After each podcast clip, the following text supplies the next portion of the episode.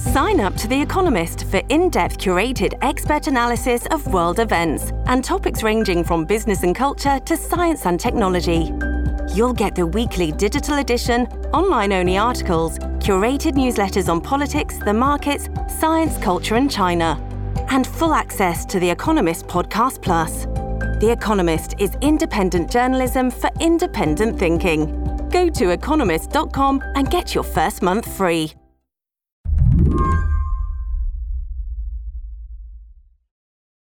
Right about now, I think a whole lot of parents are looking around and asking themselves, what is school going to look like this year? Here in New York, this is the time of year when I get letters telling me who my kids' teachers are going to be and how to track down school supplies. In other parts of the country, kids are already back in classrooms. And after more than a year of disrupted and hybrid learning, I think everyone has had this hope. This year will be different, normal, whatever that is. I am not leaving until you do a revote for the people, by the people, and of the people now. You just have to press play on a couple of videos from school board meetings all around the country to realize how elusive normal is going to be. You and the school board have decided that our kids should go to school all day, every day, wearing muzzles like rabid dogs. I have listened to your. A lot of the meetings I've started watching recently are about masks who should be wearing them, who shouldn't. At a school board meeting in Buncombe County, North Carolina, Republican Congressman Madison Cawthorn showed up to compare mask wearing to child abuse. The greatest threat to our children today does not come from COVID 19. It comes from woke liberal government officials like you who think they are all knowing and all wise. At a different meeting in Tennessee, there was an overflow crowd. Parents followed school board members to their cars, where they threatened them. There is this enormous disconnect between, I think, the school year that we wanted to have and the school year that a lot of parents expected that they would have, and the reality of, of this Delta wave. Nick Judin has been watching this conversation play out from Mississippi. The schools there are having meetings like this now, too, county by county.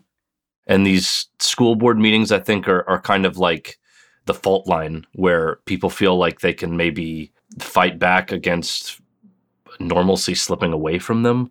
And in Mississippi, school starts early. Some start up in July, which means there's been this collision between the dream of what many people wanted school to look like and the reality of rising caseloads due to the Delta variant. The state has already quarantined thousands of students. One high school was packing kids into a gym for freshman orientation just a few weeks back. It's now gone fully remote all of these school districts had plans for really a return to normalcy, and then that just completely fell apart. A lot of these school districts are finding that you start school back, and just day one, you've got a dozen kids showing up to school infected. That has nothing to do with the school's efficacy at preventing spread in their districts, it's just there. There's just more baseline infection. Significantly more. And it's spreading faster.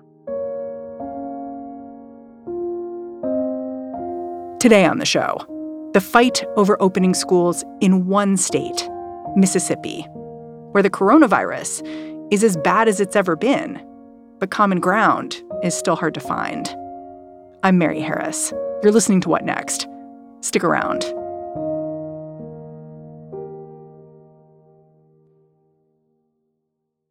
This episode is brought to you by Discover. When it comes to your finances, Discover wants you to know they are the credit card that is always there for you. With 24 7 US based live customer service, everyone has the option to talk to a real person anytime, day or night. Yep, that means no more waiting for quote normal business hours just to get a hold of someone.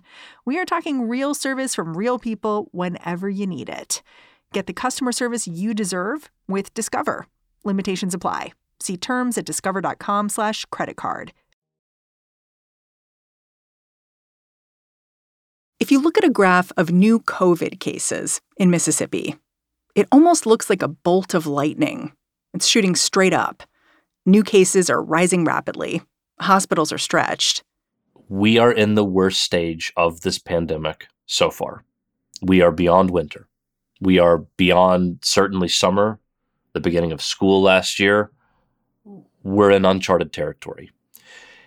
We are seeing an unbelievably transmissible variant of this virus, and we're seeing a public that has become so fatigued with the precautions and the isolation and to whatever degree that they did take it seriously, I think we're seeing a lot of people who have decided that it's over now.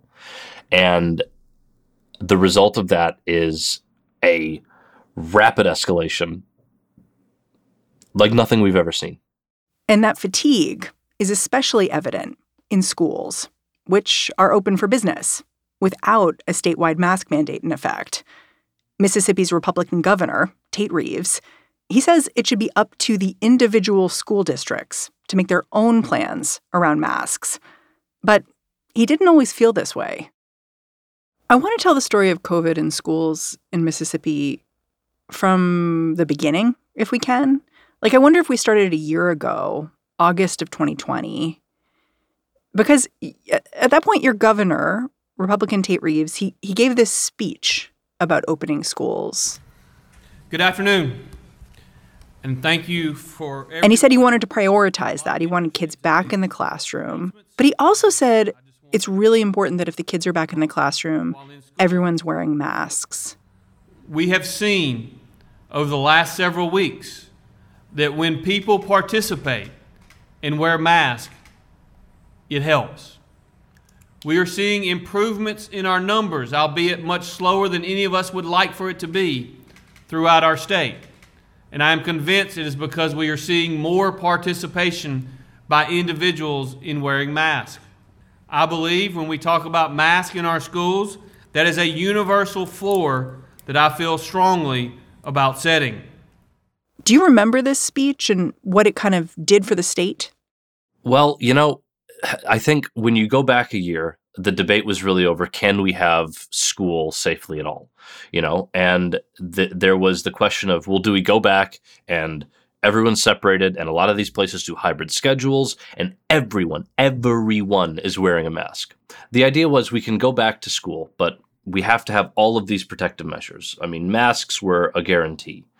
Um, and the reason that that debate was important was because many people made the argument that in-person classes were extremely important for childhood development and that you really couldn't replace in-person schooling with virtual learning and still get the same outcomes. And to be honest, the, the, research that I have seen really backs that up. I mean, uh, people did the absolute best that they could with virtual learning, and uh, places that were able to get laptops to all of their students, um, I think, did particularly well at at maintaining uh, the curriculum through like a virtual semester. But I, I, I take very seriously the argument that one of the number one things we have to protect is an in-person school year because there is really no replacement for it. At the time this decision was made in Mississippi, was it controversial to say we want kids back in the classroom, but everyone will, will wear masks? There was absolutely debate over it. You know, every month we understand more about the the virus, and at the time we worried that maybe there wouldn't be the uniform mask use that was necessary to prevent major outbreaks. And you know, last year was a mixed bag. I mean, there there definitely were outbreaks, there were school closures, but again, and this is just based on what the State Department of Health has said, in-person learning environments with very structured, strict rules on mask use and and all of these other precautions that we took were pretty effective at keeping kids in school without exposing them and and and spreading these large clusters of coronavirus. It sounds kind of like a success story for Mississippi.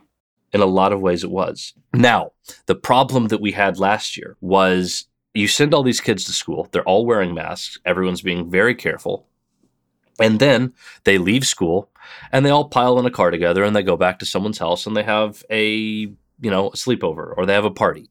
Time and time again, uh, our, our public health leaders told us that it was small gatherings around the school environment that were really, really driving a lot of the transmission, especially in uh, the younger population. So, not the school itself, but school adjacent stuff. Exactly. So, given all that knowledge, as planning began for this new school year, how did that begin to be factored in? Like, okay, here's what we learned from last year. Here's how we want to carry forward that knowledge this year. Observing it as I have, and certainly seeing the panic that a lot of people have had and a lot of teachers have had, even in school districts that did relatively well last year, I feel like there was a kind of momentum now, that momentum carried through from the late spring and the early summer, where we saw transmission dropping, where it, it we saw the effects of the vaccine really. A back to normal momentum. It, it really did feel like back to normal. You know, you get your shot, you wait a couple weeks, you're back going to restaurants, you're occasionally seeing friends that you didn't see for a year before. That was a potent feeling. And I think the evidence of that kind of trickling into our plans for the school year is really evident now because it, it doesn't feel like we have taken a lot of the precautions that we did even last year. Um, I mean, I, I've had teachers and I've had parents send me pictures and videos, entire grades packed into indoor spaces together. You know, community events where you're like, let's gather before school starts in an indoor environment, everyone together, no masks you combine that kind of momentum and that kind of desire to go back to normal with a variant of this virus. And uh, you know it's just it's been a recipe for disaster yeah i found this news tape from back in july local news station in Mississippi. School administrators are hoping this fall will look more like students are used to, with a sweeping return to in person learning and relaxed pandemic precautions. Now, at the same time, there is mixed messaging among state leaders about how to protect students, teachers, and staff. And it just seemed like no one knew. Like there wasn't a plan. And these best efforts from school districts come as many still wait for guidance from the state's health department it was like two trains headed towards each other. Like the Delta variant was ramping up, and then at the same time, there was that push you're talking about, the kind of back to normal push. And those two things are happening at the same time. And so then it became unclear like, what does that mean for the kids in school? And no one really knew. You know, our state health officer talking about coronavirus more generally said that uh, right now he feels like he's an air traffic controller and every day he just watches two airliners collide. Hmm. um, and that kind of is uh, a, a good analogy for for what we saw. Your governor was so key to mandating masks in schools last year. It's striking to me that he's completely turned around this time and said this is about parent choice. When did you notice that change?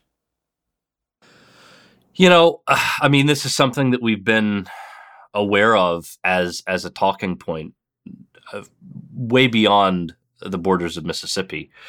As the Delta wave started to rise, we started having these conversations about what safe schooling looks like and and what restrictions we're going to have. And frankly, there's been a lot less conversation with the governor entirely. He has stopped doing his regular uh, coronavirus press briefings, and that wasn't unexpected. As the as the virus slowed down, there was less attention paid to the virus, and so we heard from him less. But as Delta's picked up again, we really have not returned to that level of communication that we had uh, earlier in the pandemic. You know, I think it really tipped people off when he was asked at the Neshoba County Fair if he thought that children should be mandated to wear masks in schools, and he said it was foolish. Foolish, and it is harmful. It reeks of political panic so as to appear they are in control. It has nothing, let me say that again, it has nothing to do with rational science that in Mississippi we believe in freedom. You were at a presser recently with medical officials and were reporting on what they were saying about what they were seeing. What did they have to say about the state of COVID in Mississippi right now?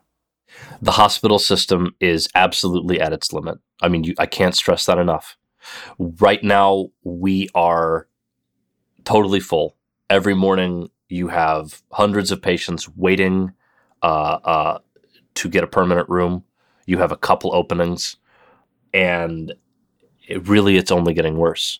Dr. Alan Jones, who is the director of the emergency department at the University of Mississippi Medical Center, uh, which is the state's largest hospital, it is the the linchpin of the state's entire hospital system, has said that we're looking at five to seven to ten days of the transmission that we're seeing now before hospital system failure. UMMC has had to open a field hospital in a garage. I went there. I saw it. It is a concrete garage. They are setting up tents and they are getting uh, federal agencies to help staff it because let's be clear the bed shortage is a staff shortage. We do not have the nurses, we don't have the doctors, we don't have the medical professionals needed to take care of everyone. When we come back, how one Mississippi mom is using social media to show the realities of kids with COVID.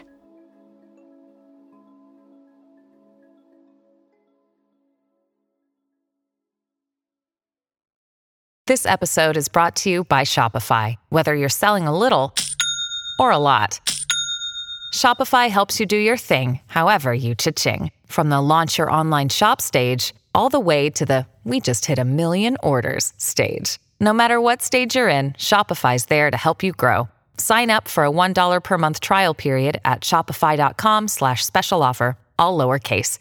That's shopify.com slash special offer. Families have a lot going on. Let OLLY help manage the mental load with new cognitive help supplements for everyone four and up, like delicious Lolly Focus Pops or Lolly Mellow Pops for kids. And for parents, try three new Brainy Chews to help you focus, chill out, or get energized. Find these cognitive health buddies for the whole fam at olly.com. That's O L L Y.com. These statements have not been evaluated by the Food and Drug Administration. This product is not intended to diagnose, treat, cure, or prevent any disease.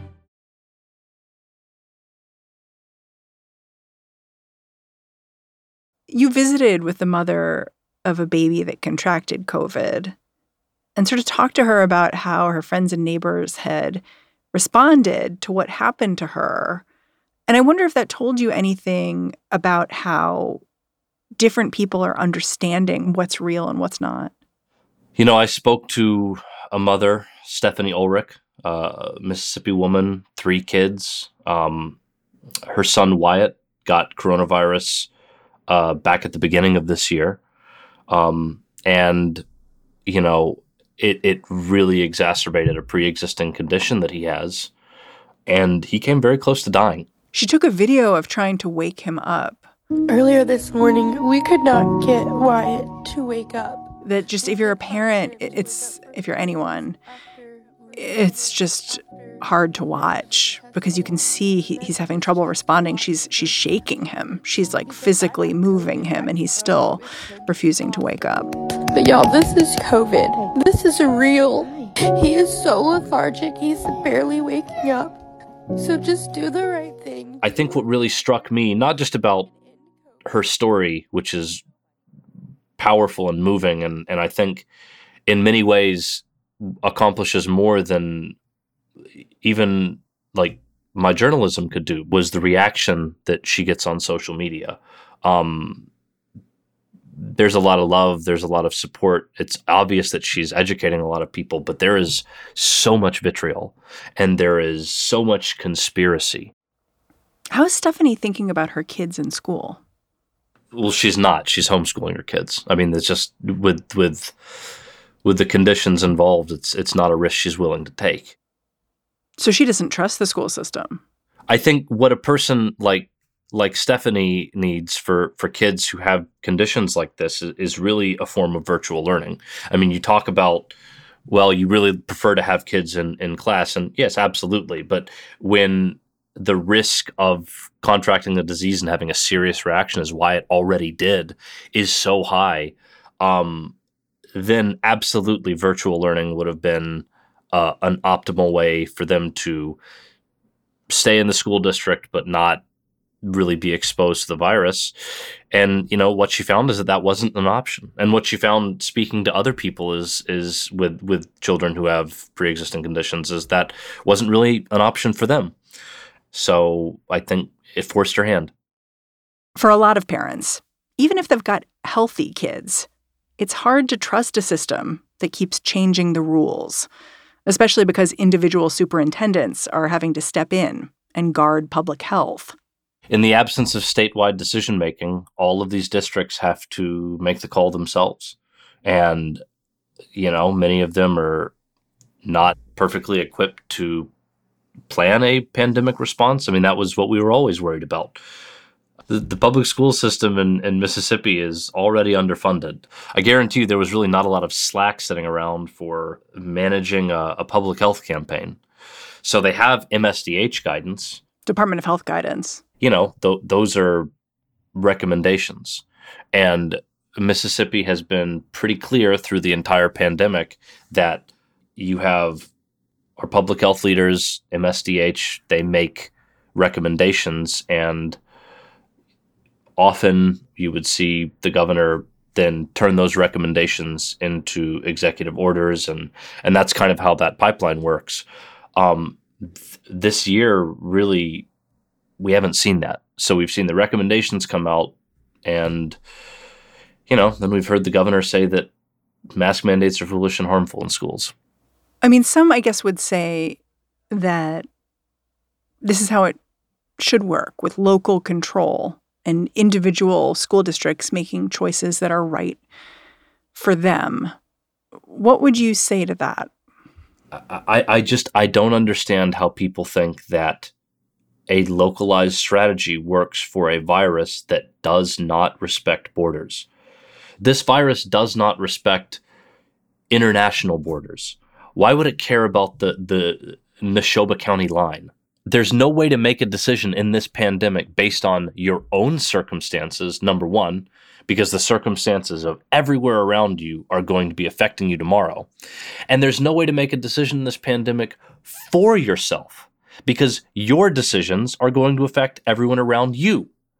So, uh, this idea of localized control is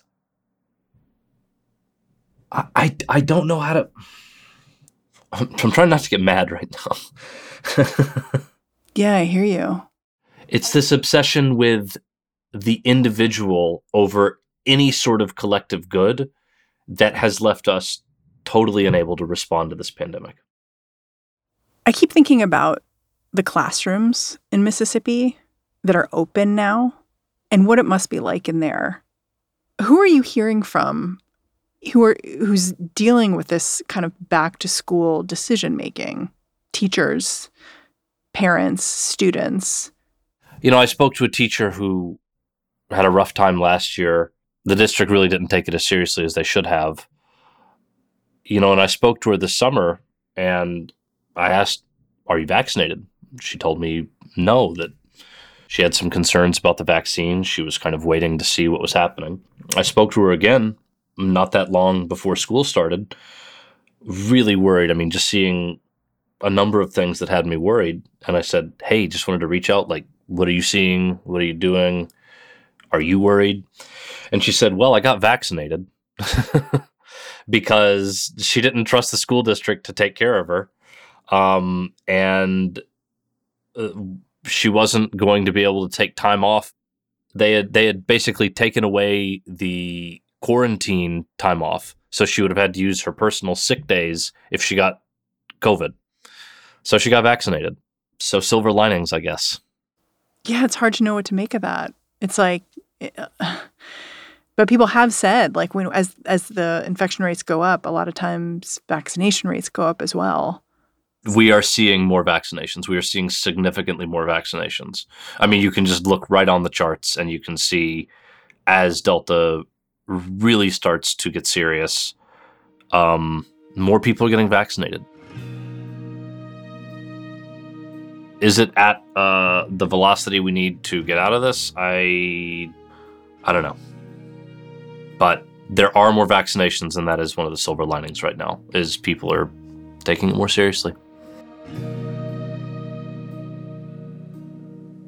Nick Judin, thank you so much for joining me. Thanks for having me. Nick Judin is a state reporter for the Mississippi Free Press. And that's the show. What Next is produced by Danielle Hewitt, Davis Land, Mary Wilson, Carmel Delshad, and Elena Schwartz. We're led by Allison Benedict and Alicia Montgomery. And I'm Mary Harris. You can always find me. I'm on Twitter. Go say hi. I'm at Mary's desk. I'm taking a couple days off, so tomorrow Mary Wilson's going to be here. I cannot wait to hear her show. I'll catch you back here later in the week.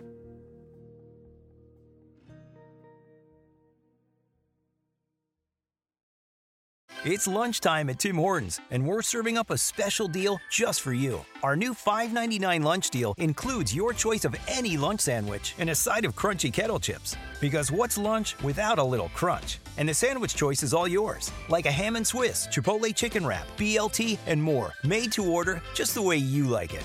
Tim Hortons' new lunch deal. Simple, delicious, and just $5.99. Now that's a good deal. Only at your neighborhood Tim's. U.S. only. Price and participation vary. Terms apply.